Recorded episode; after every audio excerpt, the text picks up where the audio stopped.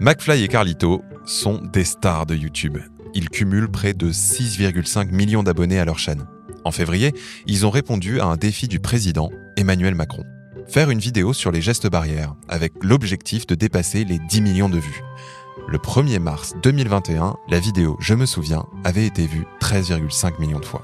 Un an après le début de la pandémie, alors que nous connaissons déjà tous les gestes barrières, pourquoi le président de la République lance-t-il ce défi ? Très bonne question. Eh bien, Emmanuel Macron fait comme toutes les grandes marques, il s'associe avec des influenceurs qui ont la cote auprès des jeunes pour tenter de bénéficier de leur image et de leur notoriété.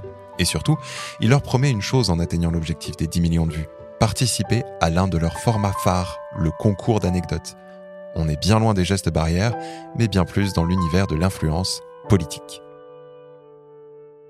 Orange vous présente le mémo.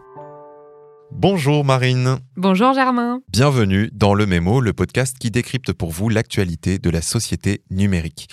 Qu'il soit suivi par seulement 50 000 personnes ou plusieurs millions, les influenceurs peuvent faire exploser les ventes d'un produit ou d'un service. Alors, la relation qui se noue entre l'influenceur et l'influencé est-elle toujours saine et sincère ? Tu sais, l'épisode McFly et Carlito me fait penser à la très populaire parlementaire démocrate américaine Alexandria Ocasio-Cortez.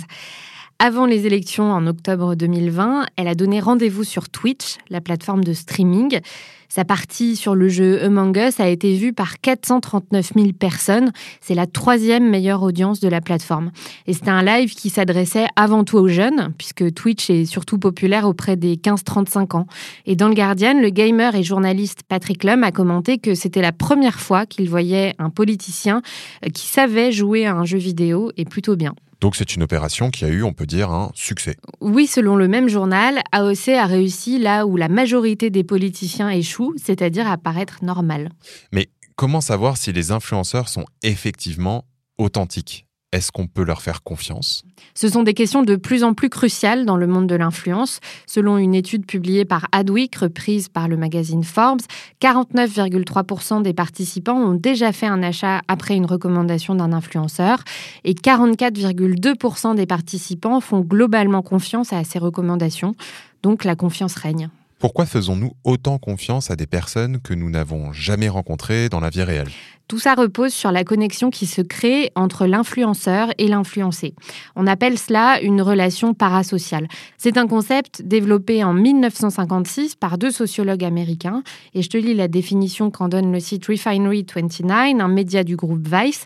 Une relation parasociale, c'est quand un spectateur crée un lien émotionnel et s'investit envers un personnage médiatique, réel ou fictionnel, qui ne partagent pas ce lien émotionnel. Donc si je comprends bien, c'est une relation à sens unique, un peu comme ce que les fans peuvent ressentir avec un chanteur ou une actrice par exemple. Oui, c'est pas nouveau, mais ce qui change avec les réseaux sociaux, c'est la portée incroyable qu'ils ont. Le nombre de gens que l'on peut toucher avec un simple compte Instagram. Et à la différence d'une série télé qu'on regarde toutes les semaines, les spectateurs sont tous les jours en lien avec les influenceurs sur les réseaux sociaux. On y voit leur vie privée, leurs voyages, leurs habitudes de consommation. Et comme le suggère l'article de Refinery29, même les gens que l'on ne connaît pas peuvent avoir une importance dans nos vies, car ils nous inspirent ou nous rassurent. C'est donc cette illusion de proximité qui crée un attachement émotionnel et par extension, de la confiance. C'est précisément là-dessus que les publicitaires, les marques et parfois les politiques veulent capitaliser. Prenons un exemple, les unboxings. Alors un unboxing, c'est une vidéo où une personne ouvre un emballage et découvre en même temps que le spectateur le produit qu'elle a acheté. Un peu comme quand on regarde un enfant à Noël arracher son papier cadeau. Oui, c'est ça. Je lis dans un article de la télévision américaine publique PBS que depuis 2010, le nombre de vidéos d'unboxing sur YouTube a bondi de 871%. L'entreprise Affectiva fait des études avec des bénévoles qui visionnent ces vidéos pour identifier les tendances et pour que les publicitaires puissent tirer profit des liens profonds qui existent entre les spectateurs et les personnalités de la sphère numérique. Donc ce sont des liens d'influence qui sont forts. Et j'imagine qu'il peut y avoir des dérives. Oui, le souci principal de la relation parasociale, c'est d'oublier qu'elle est à sens unique, que c'est la personne qui poste qui contrôle, et que par définition, cette relation n'est pas vouée à basculer dans la vie réelle. Et si certaines catégories de population l'ont bien compris, comme les personnes de plus de 40 ans, le blogueur Harry Hansen note que c'est plus difficile pour les jeunes. Ils passent plus de temps sur les réseaux et ce sont les principales cibles pour les influenceurs. Oui, d'ailleurs, sur TikTok, Snapchat ou Instagram, on voit de plus en plus d'arnaques et parfois les influenceurs se retrouvent au cœur de ces scandales, qu'ils le veuillent ou non. C'est ce qui est arrivé à Emma CakeCup et à son petit ami Oltian Vlad. Ils cumulent 3,4 millions d'abonnés à eux deux sur Instagram. Fin 2018, d'après BFM, Oltian Vlad publie des stories invitant ses abonnés à se servir de code promo à son nom. Il promeut une montre, soi-disant suisse, et promet une grosse ristourne à ses abonnés, 15 € au lieu de 70. Donc jusqu'ici, ça m'a l'air à peu près normal. Sauf que si l'on fait des recherches, on retrouve cette montre sur Amazon pour 7 centimes d'euros. C'est une pratique qu'on appelle le dropshipping et qui est légale, même si elle pose de nombreuses questions éthiques. En gros, selon Le Monde, le dropshipper attend d'effectuer une vente avant de passer commande à son fournisseur et fait livrer les produits aux clients. Dans le cas des montres, elles ont mis longtemps à arriver, les internautes se sont plaints et le bad buzz a rejailli sur les influenceurs. Emma CakeCup a dû s'expliquer, elle raconte qu'elle et son compagnon auraient été mal accompagné.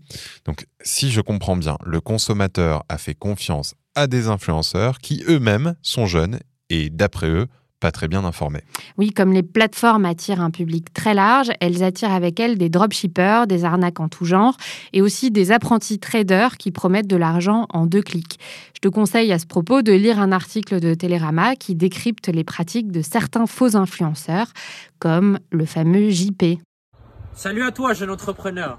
Comment savoir si les personnalités des réseaux sont indépendantes et compétentes ? Comment s'assurer qu'ils restent transparents dans leur poste et dans leur affiliation commerciale ? Eh bien, difficile d'en juger, il faut que chaque internaute fasse le tri.